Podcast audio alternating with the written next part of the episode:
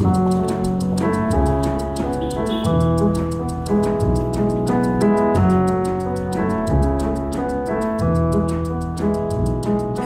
and welcome to Everyday Sublime.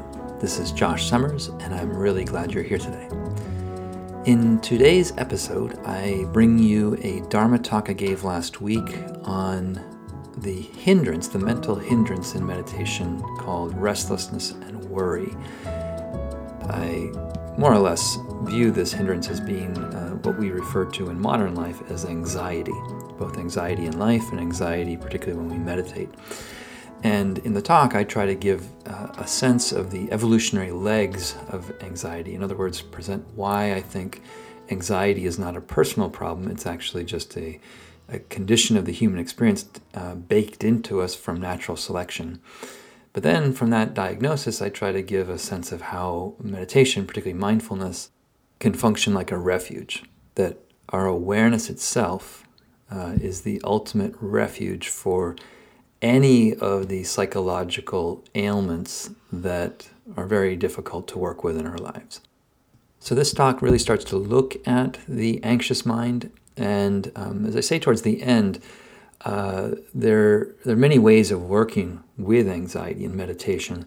And really, all I'm doing here is just presenting one way. And, and in future sessions, uh, future talks, I'll probably explore some of the other options or ways to work with it. But I hope this talk is helpful. Uh, anxiety is something that has definitely plagued me on and off throughout my life and um, and I have found the Dharma and meditation practice to be enormously helpful in managing that. So I hope that's helpful to you. Please let me know what you think. Now, two quick announcements before I give you today's talk. One is that on April 17th, I will be teaching a workshop called The Heart of Chi Cultivation. And this is a workshop where I will be looking at both pranayama practice and yin yoga practice as ways to optimize, strengthen, and help circulate our vital energy or chi.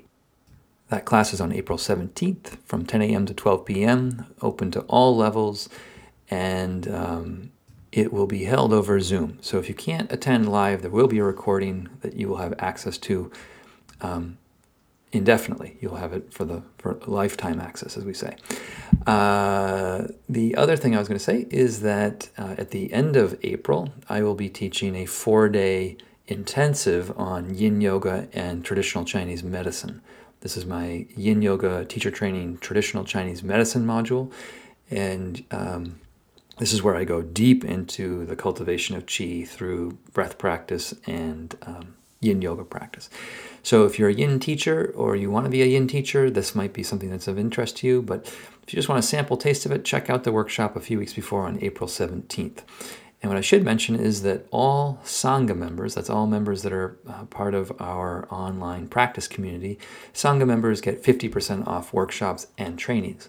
So that's sort of another incentive for why you might consider joining me and Terry on our weekly classes to practice along um, with us and, and deepen your practice in community. There will be a link for the workshop and the training in the show notes, so please check that out. One last thing before today's talk. As you'll hear, uh, my friend and uh, public intellectual Robert Wright um, has really shaped the way I think about the Dharma and the human condition. And recently, he and I have been having a series of somewhat uh, frequent but irregular conversations on his podcast called The Wright Show. And we've been having a conversation about his worldview, loosely called the Dharma of Bob. Last week, I released on the podcast one of those conversations. You can just scroll back to the previous episode before this one and check that out.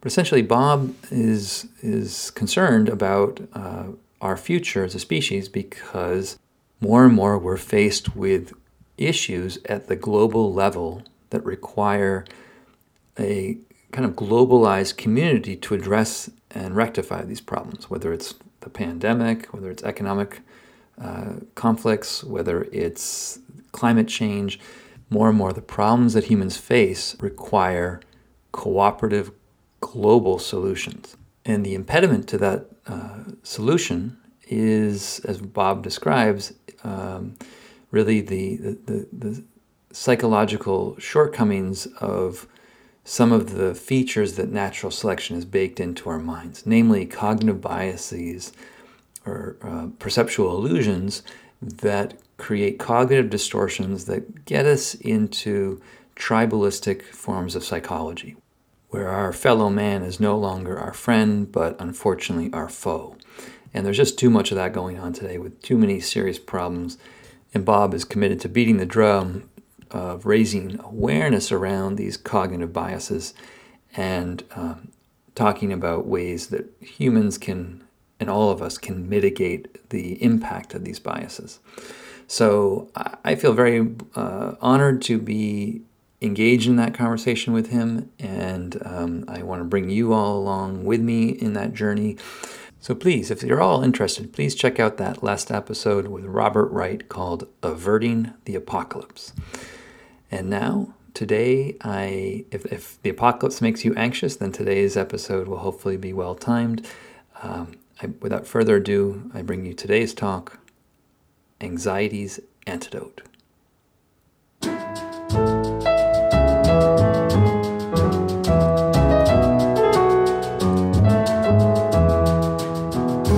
As you know, many of you know, we've been looking at a group of difficult mental energies that arise for people in their lives and become very apparent for people when they practice meditation.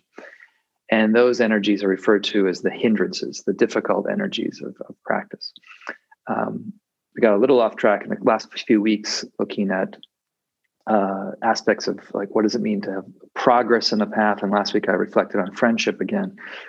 But we have looked at desires, various ways of working with desire. We've looked at uh, aversion, the mind that dislikes things, particularly whether it's the mind that dislikes oneself or others.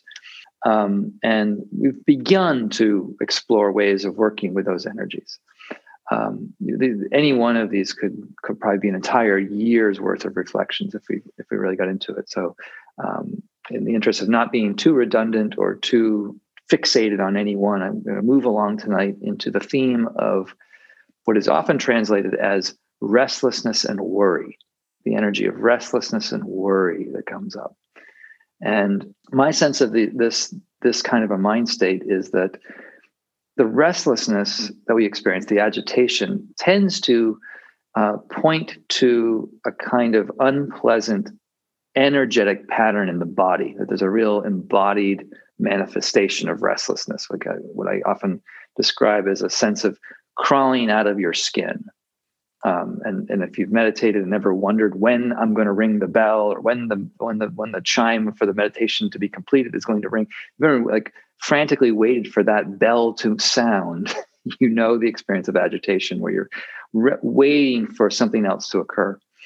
Um, and worry, we've already in some ways covered this. Uh, we're talking about regret in past weeks, but worry is is more the mental manifestation of of this energy where there's uh, regret, remorse, um, worry, anticipation about something in the future. Um, but it's more the emotional, mental side of, of, the, of the, the ball that we're describing tonight.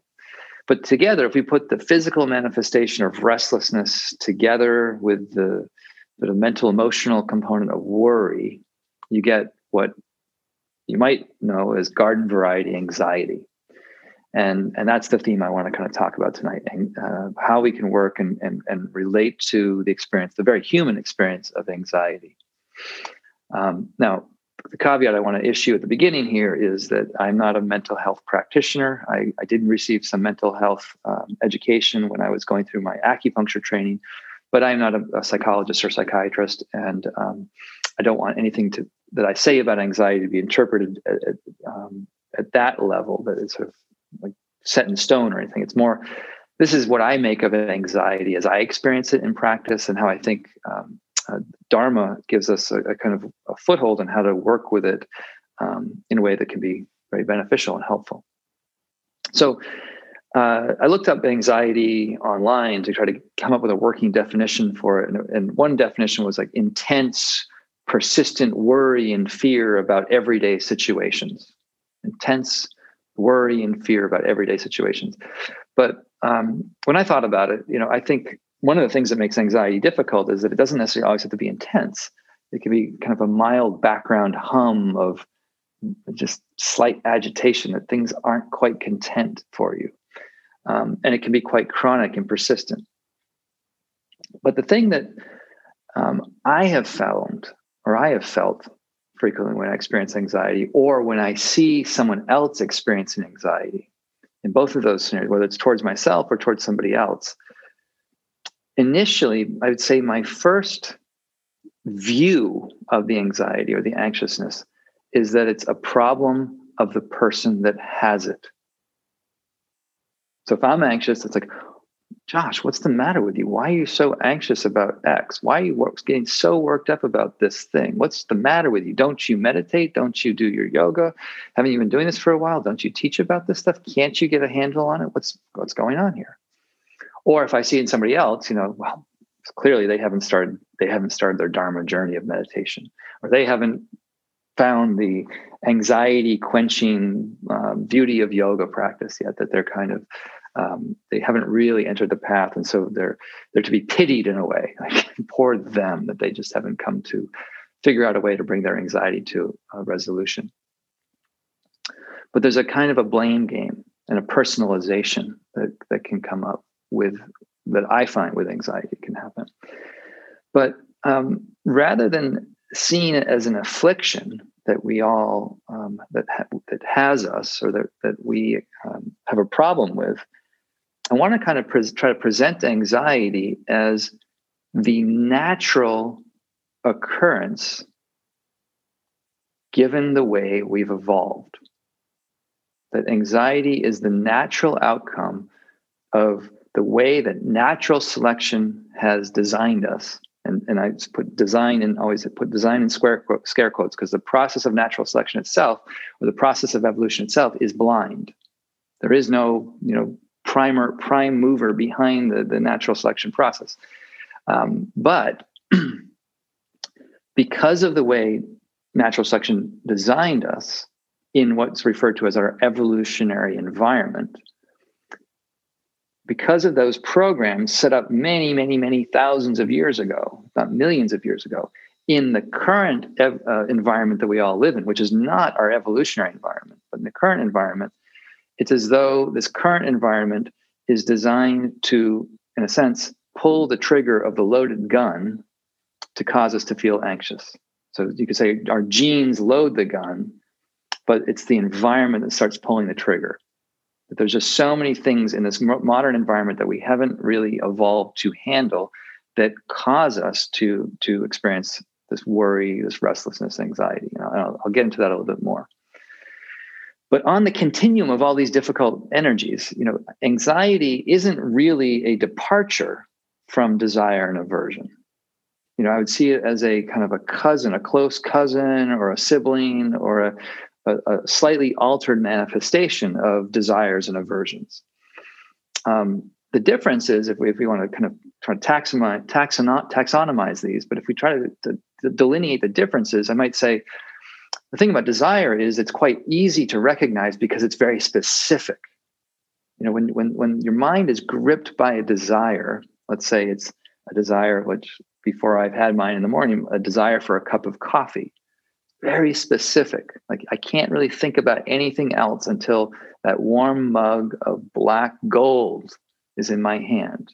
Once that's then, then I can start to think about other things.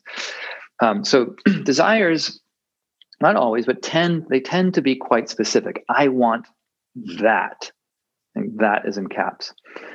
Aversion and disliking is also similar. I think that it, you know, when you, particularly in this, in, in, the, in the reflections that I shared a few weeks back, you know when when there's disliking in the mind there tends to be a very specific discrete object of dislike so you know if you remember the retreat there was that guy with the polo shirts that had the collar up that, that guy had, dislike towards him. It was very specific. Or um, you know if i reflect on how much i was making out of the situation i started having dislike towards myself. And that, th- those tend to be not always but they tend to be fairly clear and obvious. Anxiety, though, at least as I experience, and, and this is where I want to hear from you at the end tonight, but anxiety, when I get it, is, is sometimes it is specific. So there is a worry that can can arise due to specific conditions. Um, a simple example like that is I know that if my dog, who's getting on in years, my dog Ozzy starts to limp a little bit, and he already had some complications with orthopedic visitations and ACL repairs and all that sort of stuff. But when he starts to sh- show a sign of a little bit of age, degenerative joint stuff in his hips, my anxiety kicks into gear. I start to worry about what's this going to mean for him? Like, how will I have to get another procedure for him? Like, can I afford another procedure? What is it? What does this all mean? And I get, I kind of get really worried about his health. So that's again an example of something specific.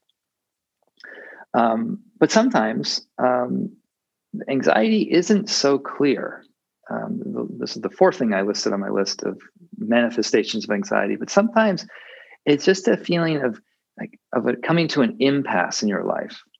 Like there's there's you're you're at a, a sort of a, a block and there's no clear way forward and you're just confused. You don't know what to do. You don't know which direction to move in. You know you you, you just you're just sort of treading water but not really clear where you want to go what direction you want to branch out in.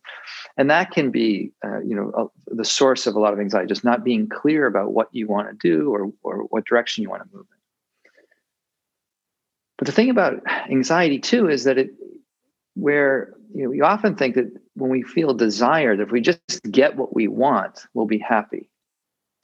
But even when desires become fulfilled desires, when we attain the object of what we want, if we're really present, and, and this is something that I try to keep in check in my own mind, my own mind stream.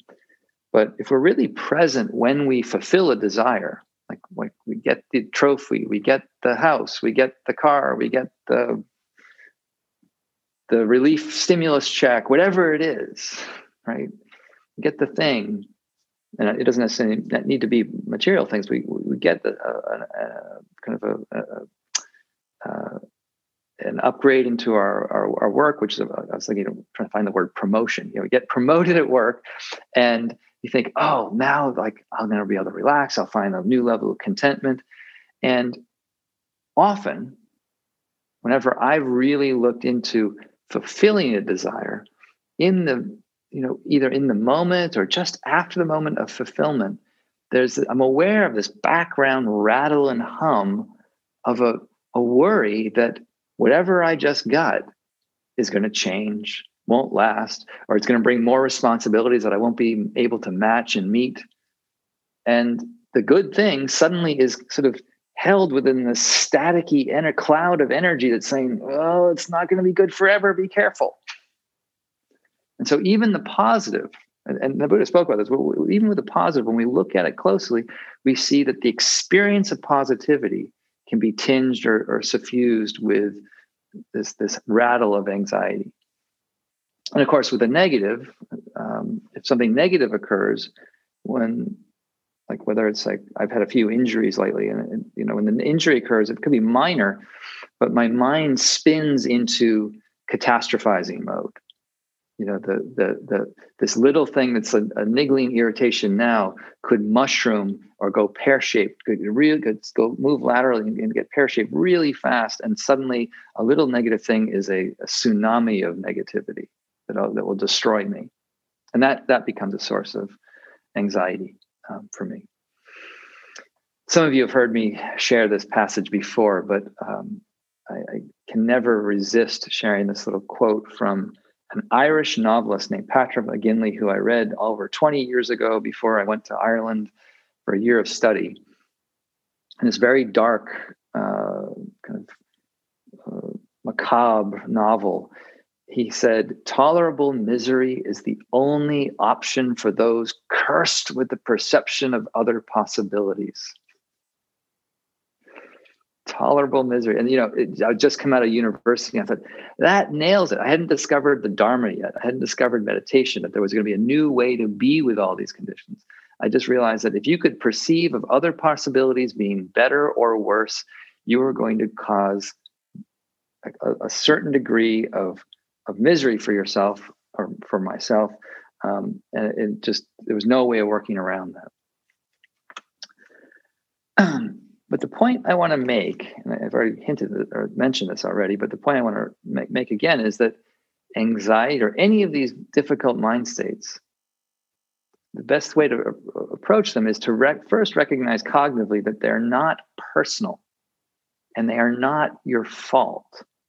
That's my thesis tonight that they're not your fault. They are uh, the results of millions of years of evolution coming to bear on our current environment or coming to coming to be within our current environment and i i started really thinking about this um, i've been thinking about it different ways uh, for a few years but last year i uh, on the podcast i was able to interview the, uh, the mindfulness researcher and addiction expert judson brewer and some of you if you haven't heard that i, I know some of you have checked out that, that conversation but go back into the archives if you can and check out that that interview because he he's excellent. He's a really really wonderful um, speaker. But um, in talking about addiction, one of the things I shared with him after reading his book called The Craving Mind was that you know I had kind of a, a popularized general sense that addiction was people get addicted to say alcohol or smartphones or heroin or nicotine or whatever it was that addiction was somehow a deficiency in someone's willpower. Like the person had a characterological issue with willpower and control and discipline and that they you know just couldn't couldn't couldn't keep themselves together in a way. But he said no no no. Like the like what what the modern research on addiction is showing is that that it's essentially all all various addictions boil down to the dopamine reward mechanism in the brain and if we reach for something and it generates a lot of dopamine. We get a large pleasure hit from it. And we like, and, and the, we, we, we come to associate the, the, that reward with the specific trigger. The human mind gets hooked to it and wants to go back to it again and again. So, as he said, you know, addiction isn't someone's fault. Again, the way he put it was it's the result of how we've been how we've evolved and been designed by natural selection, meeting an environment where certain things that are triggering and available are beyond like what our dopamine reward system can manage.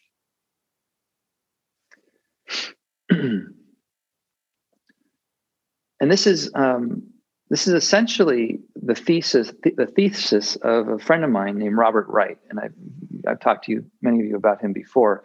Um, Bob is a kind of wonderful guy. He's a one of the most learned, uh, knowledgeable people I've ever met. He definitely fits the category of a polymath in that he has written a best-selling book on evolutionary psychology, how natural selection shaped our psyche. Um, he's looked at the history of religion. He's looked at conflicts throughout the world throughout world history, um, and he's written about Buddhism. And he thinks Buddhism has a has an antidote for a lot of the ailments that natural selection has programmed into us. But the essence of his thesis is, or part of his thesis is that natural selection didn't program us to be happy. So again, if you're not happy, it, and it's at various points in your day, or if you go through a stretch where you're kind of struggling with something, and you know it's so easy to take it personally. Like why am i why don't i have my my act together? What's wrong with me? Why do i feel depressed or why do i feel anxious? Well natural selection didn't program us to be happy period. And it didn't program us also it didn't program us to see and perceive reality clearly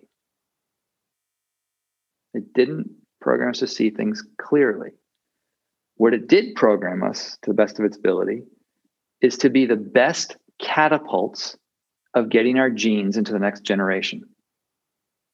That's all we got programmed to be able to do. And if we're happy or not happy, natural selection didn't care one iota about that. There's the the author of the wonderful book, The Buddha's Brain, uh, a neuroscientist named Rick Hanson, who says Imagine our mammalian ancestors dodging dinosaurs in a worldwide Jurassic Park 70 million years ago. Just put yourself in as like sort of a small marsupial or something 70, 70 million years ago. constantly looking over your shoulders, alert to the slightest crackle of brush, ready to freeze or bolt or attack depending on the situation. And if they missed, if these mammalian ancestors missed out on a carrot, that is, if they missed on a chance at food or mating, perhaps, they usually had the opportunity later to make up for that. But, and here's the thing if they failed to duck a stick, if they failed to duck or dodge from a predator, then they'd probably be killed with no chance at any carrots in the future. The ones that live to pass on their genes, the ones that live to pass on their genes paid a lot of attention to negative experiences. The phrase we hear in, mo- in modern neuroscience is that the brain is asymmetrically tilted to have a negativity bias. We're scanning the screens of our senses for negative stimuli because it's that program of looking for the negative and avoiding the negative that allowed us to survive back in the evolutionary environment that we evolved from. Or as um, another neuroscientist, Richard Davidson, says, we've descended from twitchy primates. We're all descendants from t- twitchy primates. But again, this twitchiness is not personal and it's not your fault. So, one of the um, the fun things about the theme of anxiety is thinking of examples for how this energy um, takes root or manifests itself in in real uh, lived experience, and um, and sort of these are examples of how our threat detection apparatus can be buggy. Again, because we're not programmed by natural selection to see things clearly, to see reality as it is, we're programmed to perceive anything that might have any semblance of a threat to it and to avoid that. So, as many of you know, um, at the beginning of, at the end of last year, uh, I moved up to Maine. Um, and uh, Terry, Terry, and I got a house in, in just outside Freeport. And um, this has been a big, huge transition for me massive transition. I spent most of my adult life in kind of comfortably urban settings, particularly around in and around the Boston area. And um, in urban settings, I if something went wrong or something wasn't working, you just called up the repair person to come over, or call the landlady or the landlord, and they'll, fix it. Um, but what I'm trying to paint here is a picture of an urban no not I know not how to do anything. I'm very, very, very unhandy. And I move up to Maine, um, more or less in the woods, um, to sort of connect with uh, harmony and the beautiful nature and, and to, to, really live the Taoist life of, of being unified with, with the natural world and all its beauty. Great stuff. But one of the things that people in nature or in the woods need to learn how to do is to provide or to create enough uh, firewood for your wood stove.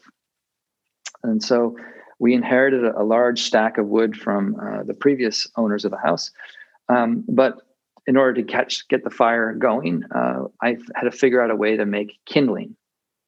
And uh, to get kindling, uh, I was instructed to purchase a hatchet which would allow me to splinter larger logs into smaller bits to, to kindle the fire. So, okay, I, acquire a hatchet, and we, I kept the hatchet in the basement near where I stacked the kindling. So, if the kindling was getting low, I would know to take the hatchet out back to the backyard and to, to, to, to whittle away another um, uh, stack of kindling. Now, I'm not sure exactly when this level of anxiety kicked into gear, but I if I if I review it in my own mind and my own history, I noticed that when I start to descend the basement steps to either pick up the kindling or to go fetch the hatchet to go make more kindling, I noticed that there was a kind of a background feeling of mild disease, mild distress, mild and it was super vague. It was just this, this sort of like a, a background hum of sort of imminent but hard to pinpoint or name imminent danger. And I realized that what I was starting to anticipate was that what would I do if I went to get the hatchet and found that the hatchet had been misplaced, was not where I had left it? You know, and so I start to wonder, like, where had I left the hatchet? And I there's a couple different places I went back and forth between leaving it, but whatever place I left it in, I always thought I had left it in the other place. And when it wasn't where I expected it to be, I would start to be flooded with this panic that that sinister person, I don't know who sinister person is, but sinister person who is prowling around my property, spying on my house, had moved the hatchet. So there was this, this very faint hum of distress in my mind around the hatchet. And then one day I went down um, to get the hatchet to make some kindling, and um, I had to turn on the light in the basement. And when I got over to the part of the basement that, that, that has the wall where the hatchet's leaning against, a fluorescent light above me was flickering. So the, the, the, lighting in that section of the basement had a fluorescent light that flickered. And I don't know about you, but the only other times that I've ever experienced a flickering fluorescent light has been in horror films when things are about to go really pear shaped. And it's probably a good time to mention now that the town that we live in is happens to be the, the hometown of Stephen King. And I started wondering, is the energy of this this town might sort of feel sinister and it's sort of coming to coming to me around this hatchet, you know, is this where Stephen King is the is sort of the energetic state of this town the reason why Stephen King got all these this great inspiration for his terrifying novels and screenplays? Now, I could talk myself down off this ledge that nothing was going to happen. I was overreacting, yada yada yada. But no amount of cognitive coaching really was able to kind of undermine the swell of heart thumping anxiety that I would feel every time I'd start to descend down the steps. And it got worse because as I go down the steps, there's another light that I had to switch on that would turn on the, the general light in the basement so I could see what I was doing down there. And there was only one switch for it at the top of the stairs. And what started to happen was that I'd turn on the switch and nothing would happen, and no light would go on. And I knew from other issues in the house that whoever wired the house and, and did the electricity did it while cutting a few corners. So we'll just put it mildly. Like they cut some corners. Nothing really makes sense in terms of what switches turn on what lights. Nothing really makes sense in terms of where they're placed. Um, and it, it, it, was perfectly um, sort of par for the course that this particular light wasn't going on reliably when the switch was turned on to put it on. But that, even knowing that, wasn't enough to make me calm down. And because if it wouldn't go on, the reason, of course, that wasn't going on is because someone had cut the light off. Someone had either smashed. I've seen t- far too many horror films to, to, to know better. It's all to say that the, the most innocent Zen like activity of chopping wood with a mind free to run into pastures of its own generation can create a lot of anxiety.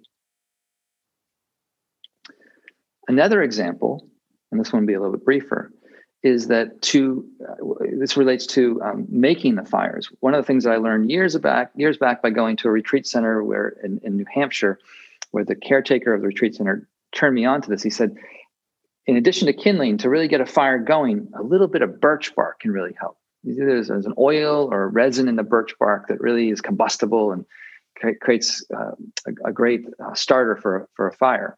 So when I go hiking, um, I bring a backpack, and I, you know, if I see some birch bark, bark that's fallen on the side of the path, I might collect a few sheafs of it and put it in my backpack to to to save and use to start some fires. So on a hike, collected some birch bark. Um, back at the house, about to light a fire, and I had to reach into my backpack where I had stored the the birch bark.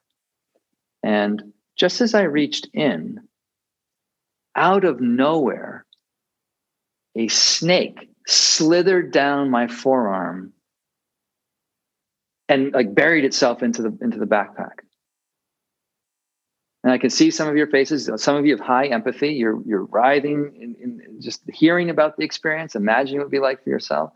Um, and I was I was quite scared, and I'll even admit I probably issued a noise of distress that could be classified somewhere between a yelp and a shout. Um, can't really remember if Terry was there to hear it or not, but it, it was it was it was unnerving. But I was faced with what to do. There's a snake in my backpack. What do I do? I so I I tried. I think I zipped up the pack and took it outside, and then sort of unzipped it and remove myself from 20, 20 feet away from the pack just to let the, the snake exit my pack. But after a few minutes, nothing happened. Nothing happened. I waited, trepidatiously tiptoed a little bit closer, kicked the bag a bit. Nothing was stirring, nothing moving inside. I thought, okay, maybe I got this wrong. maybe I misperceived something. Open up the bag, pull out the birch. All I find in the bag is my wristwatch that had I had this ongoing problem with one of my my watches where the the pin that holds the watch in place on one side had always it gets loose and then it un, un, un, unpins and then the watch slits slides off my wrist and can fall so the snake was just my wristwatch falling off now that's all to set up my friend's passage this is bob wright's uh, a section from Bob Wright in his wonderful book, Why Buddhism is True. So here's, here's Bob coming, coming very forcefully with his thesis. He says, We were built by natural selection, and natural selection works to maximize genetic proliferation, period. So this should sound familiar now. In addition to not caring about the truth per se, it doesn't care, care about our long term happiness either. It will readily delude us about what does and doesn't bring lasting happiness if that delusion has propelled our ancestors' genes forward. In fact, natural selection doesn't even care about short term happiness. Just look at the price of all those false positives. Being terrified by a snake that isn't there 99 times in a row could take a toll on a person's psychological well being. And yes, it can. But the good news, of course, is that on the hundredth time, the fear may have helped keep our ancestors alive and thus led ultimately to the creation of us. Still, we are the heirs of this tendency toward false positives, not just in the realm of snakes, but in the realm of other fears and everyday anxieties. As Aaron Beck, who sometimes call, is called the founder of cognitive behavioral therapy, has written, quote, the cost of survival of the lineage may be a lifetime of discomfort. The cost of the survival of the species, you could say, may be a lifetime of discomfort. End quote. Or as the Buddha would have put it, Bob says, a lifetime of dukkha, and and uh, I heard Alan Watts say describe dukkha as chronic frustration, not just stress, not just dissatisfaction, but chronic frustration. And I really like that. And Bob says, and the Buddha may have might have added, but this cost, this cost of discomfort is avoidable if you address the psychological causes of it head on. Head on. And I think that's what our practice is doing. We're looking at the forces, the psychological forces at play in our mind that we've received through natural selection, looking at them head on, and ultimately, with the endowment of consciousness, and this is the irony, consciousness is also a I see as a product of natural selection. We can use our, our experience of consciousness to transcend and overcome some of the buggy programs that natural selection baked into us that are no longer helpful or skillful in our current environment. And this training, or this this um, this maybe uh, an antidote, if you will, to these these forces, is really nicely summarized by Rick Hanson in his book, The Buddha's Brain, in a three part training. and this will sound familiar to many of you, but the first training for dealing with these difficult energies and anxieties is to simply learn to be with what is. So, anxiety is a proliferation, of worry about what might become or what has happened, but not as about what is. So, the training in being with what is is a first step, is a first part of the training. And that could be summarized by the, the practice of mindfulness. Mindfulness is simply the practice of being aware of what's arising moment to moment, being with what is. Once we're aware of what is, then the second part of the training um, is to work with and transform the unskillful reactivity that we have or that we encounter to what is. Like so when we experience what's going on, we can start to see we're in a much better place to come to understand how are we adding something secondary or how are we adding something on top of the kind of the bare experience that we're what we're uh, open to? How is what we're adding to it making it worse? And how can we transform that reactivity so as not not to proliferate unnecessary dukkha or unnecessary frustration? And that training training of transforming reactivity is a training of virtue and it, and it, it, it, at first might feel like it's being applied to ourselves but when we uh, come to better terms with our own reactivity that puts us in a better much better position to be able to relate to others in a non-reactive way or from a non-reactive space. So this leads to virtue in our life. But the third training the third aspect of the training is taking refuge in our ground of being. That's the way that rick hanson put it taking refuge in our ground of being and that's a training in wisdom like really understanding who and what we are. And that's what i'm going to uh, i thought i i'm going to try to, to to wrap this up shortly because i'm a little bit over my time. But this is what i'm going to try to speak to tonight in, in terms of meditation is how can we take refuge in our ground of being as a place of wisdom for help to help us understand what we're aware of and relate to it in a way that again doesn't proliferate unnecessarily, doesn't create unnecessary proliferation of uh, worry, restlessness, and anxiety.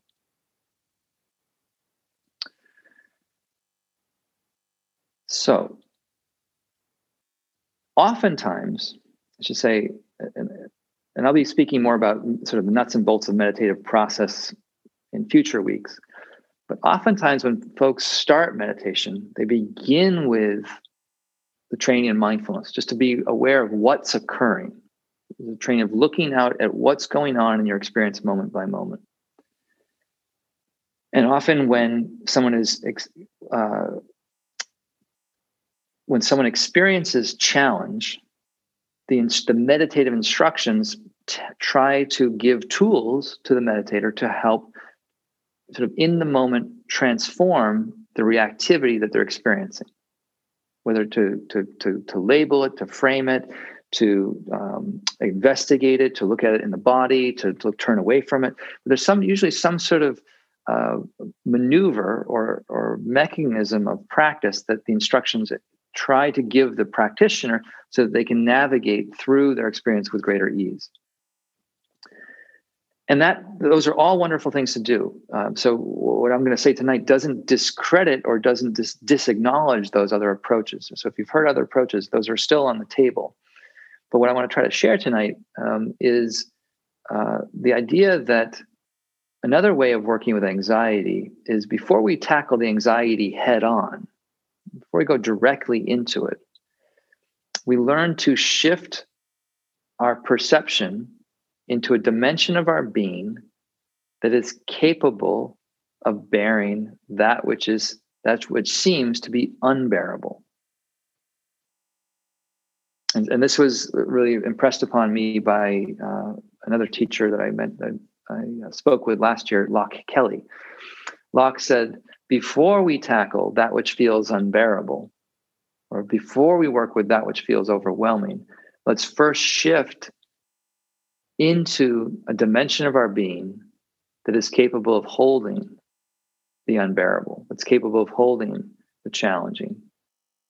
So we feel safe, in other words. We can find refuge in safety first.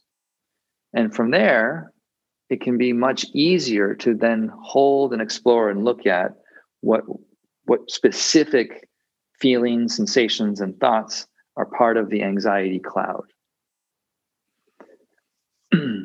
now, there are different ways of, of shifting into this refuge that I'm speaking about. Uh, one way is simply to rest as awareness. So, awareness is sort of the uh, proverbial dimension of our being that is sometimes referred to as the ground of being, because awareness, all of our awarenesses, we can pluralize it, but our awareness is capable of holding anything. And, and part of practice is just learning to trust that fact. And I don't expect you to believe me on that fact tonight. Um, but I do ask that you you you work with that statement as a reflection and test it test it test that that test that hypothesis in your own practice and see if it if it um, proves to be true is there something that your awareness is not capable of holding i'm not saying whether you can hold it like your sense of self many times that can happen. Like i feel like i can't hold this pain this this sensation in my foot or i can't i can't be with this this slithering feeling down my arm. Whatever unpleasant thing is it is there. There's a feeling that we can't hold it. But if we reflect on whether awareness is capable of holding it i have found that awareness is always capable of holding what's going on even when little josh feels like it's not possible. So the question is um, how do we uh, start to learn to, to recognize that dimension of our being? And how do we learn to sort of trust it and rest in it? So, as I've already said, resting as awareness is one instruction. But there's another way that, um, another doorway into experiencing this this this this dimension of our being that I, um, I want to introduce tonight, and I'll probably reflect on it more in, in coming weeks. But it is in the in the order of a meditation um, technique where we begin by listening and from listening start to hear a very faint high pitched sound like a high pitched ring in one or both ears. Now i'm going to give you a little exercise to, to, to try to locate that sound in a moment but what i want to say at the beginning here is or from the outset is not everybody hears that sound straight away. So if you do the exercise now and you don't hear the sound, um, don't worry about it. You might hear it over the coming week, or you might, hear it a few weeks out from now, or at some other stage down the road in your practice. But it is a sound that most people seem to have. And I, I don't know exactly what the, the, the mechanics of the, the, the, physiology of the sound are. I, someone had once explained that it had to do with the, the, the vibration of, the, of some of the nerves in the inner ear that create this very high pitched sound, which is distinct from tinnitus. It's not a very um, sort of jarring, high pitched sound that is distracting. It's very faint sound in the background of your of your awareness. Now, the reason I'm pointing this out is that many traditions use this sound as an object of meditation. It can be used as an object to focus on and get absorbed in, but it can also be an object like a perch that you listen to so that you from the listening to the sound, you include everything else that's arising. And that's how I want to suggest it tonight. It's the it's the sound that is really the permanent uh, aspect of your your conscious experience that is not coming and going.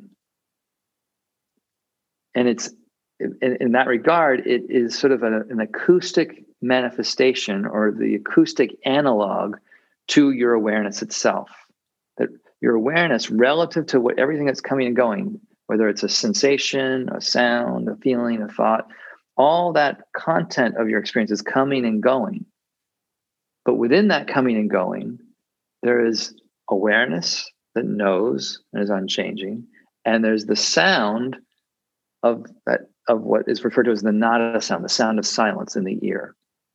And so listening to the sound can be a wonderful way of divesting our tendency to be identified with the content of our experience. It sort of uh, dissolves the glue that, that that sticks us to identifying with experience, and allows us to to sense the awareness that simply knowing content coming and going, sounds and sensations coming and going, and thoughts coming and going.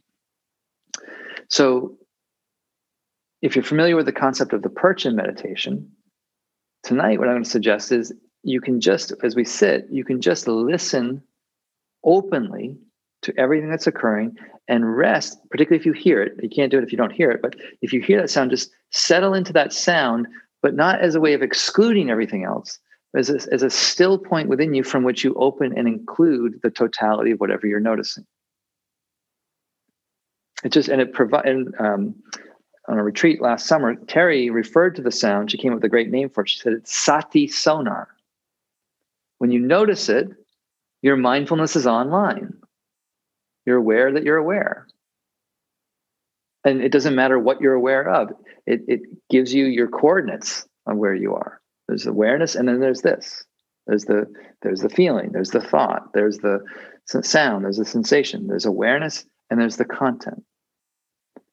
As soon as we lose the sound, we forget the sound through mindlessness, we tend to get absorbed into what, what's going on. We get identified with it, which isn't a problem if that happens. That's going to happen.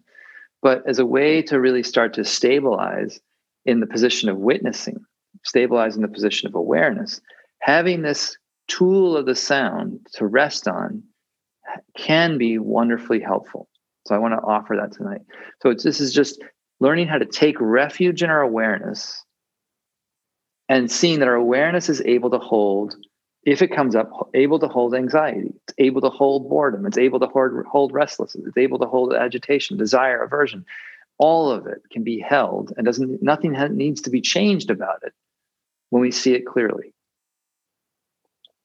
So, I spoke more than I intended to. I apologize. This is one of those talks that, that snuck away from me a little bit.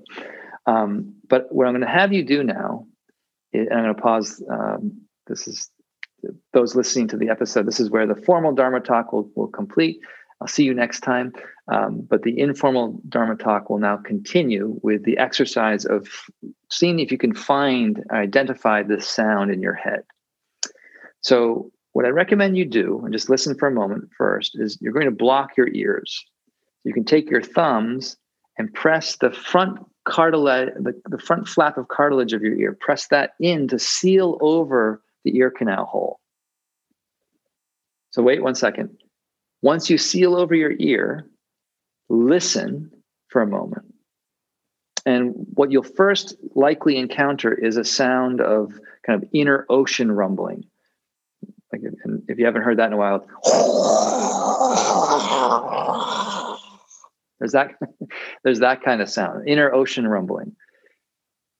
So just rest and relax within that ocean rumbling sound and through just li- gentle listening you'll likely either today or at some point in the future realize recognize that there's a very faint bright high pitched note ringing within that rumble sound. That's the nada sound. Once you learn to recognize it with your ears closed you can unblock your ears and start to recognize it all the time so it's it's it's one of those things that it gets easier and easier to recognize it the more you you start to notice it. Um, to the point that I can hear it quite well while I'm talking to you now, and I'm not I'm able to simultaneously talk a bit and keep some awareness on that sound. Um, so it's a wonderful tool for mindfulness in daily life too. You know, to just to have a little bit of awareness of, the, of that sound as you move through your day. Um, but as a as a technique of meditation, one of the things I, I particularly love about this the, the sound of the practice of listening to the sound is that it really takes away the the the the, the sense of doing something. Like you the meditator having to get something right. Like by sticking with your breath or staying focused on your breath if you're using breath. And there's nothing i have nothing against breath. And some of you think i have something against breath but breath is fine breath awareness is fine but it often comes with the baggage of the meditator being a good breath watcher. And what I've experienced and, and, and seen from the way people talk about it is with this with this uh, object of attention when you listen to the sound you know it's always there it, it, you can't get too wound up and, and too the ego can't get too glorified around um, noticing it it's like if you if there's a a sound of a, a bird chirping, you know, you wouldn't say, "Oh, my my meditation's going so well. I'm starting to capture bird chirps. I'm hearing bird sounds." Well, that's just a very ordinary function. It's not very. Um, it, it's not. It doesn't uh, take great Herculean meditative skills to achieve that. And listening to the sound is the same. So it really can can can relax the striving that many people experience or the struggle that people have if there's a sense of striving in their practice and just gets you to lean back and relax a little bit more with the full array of, of your moment to moment experience.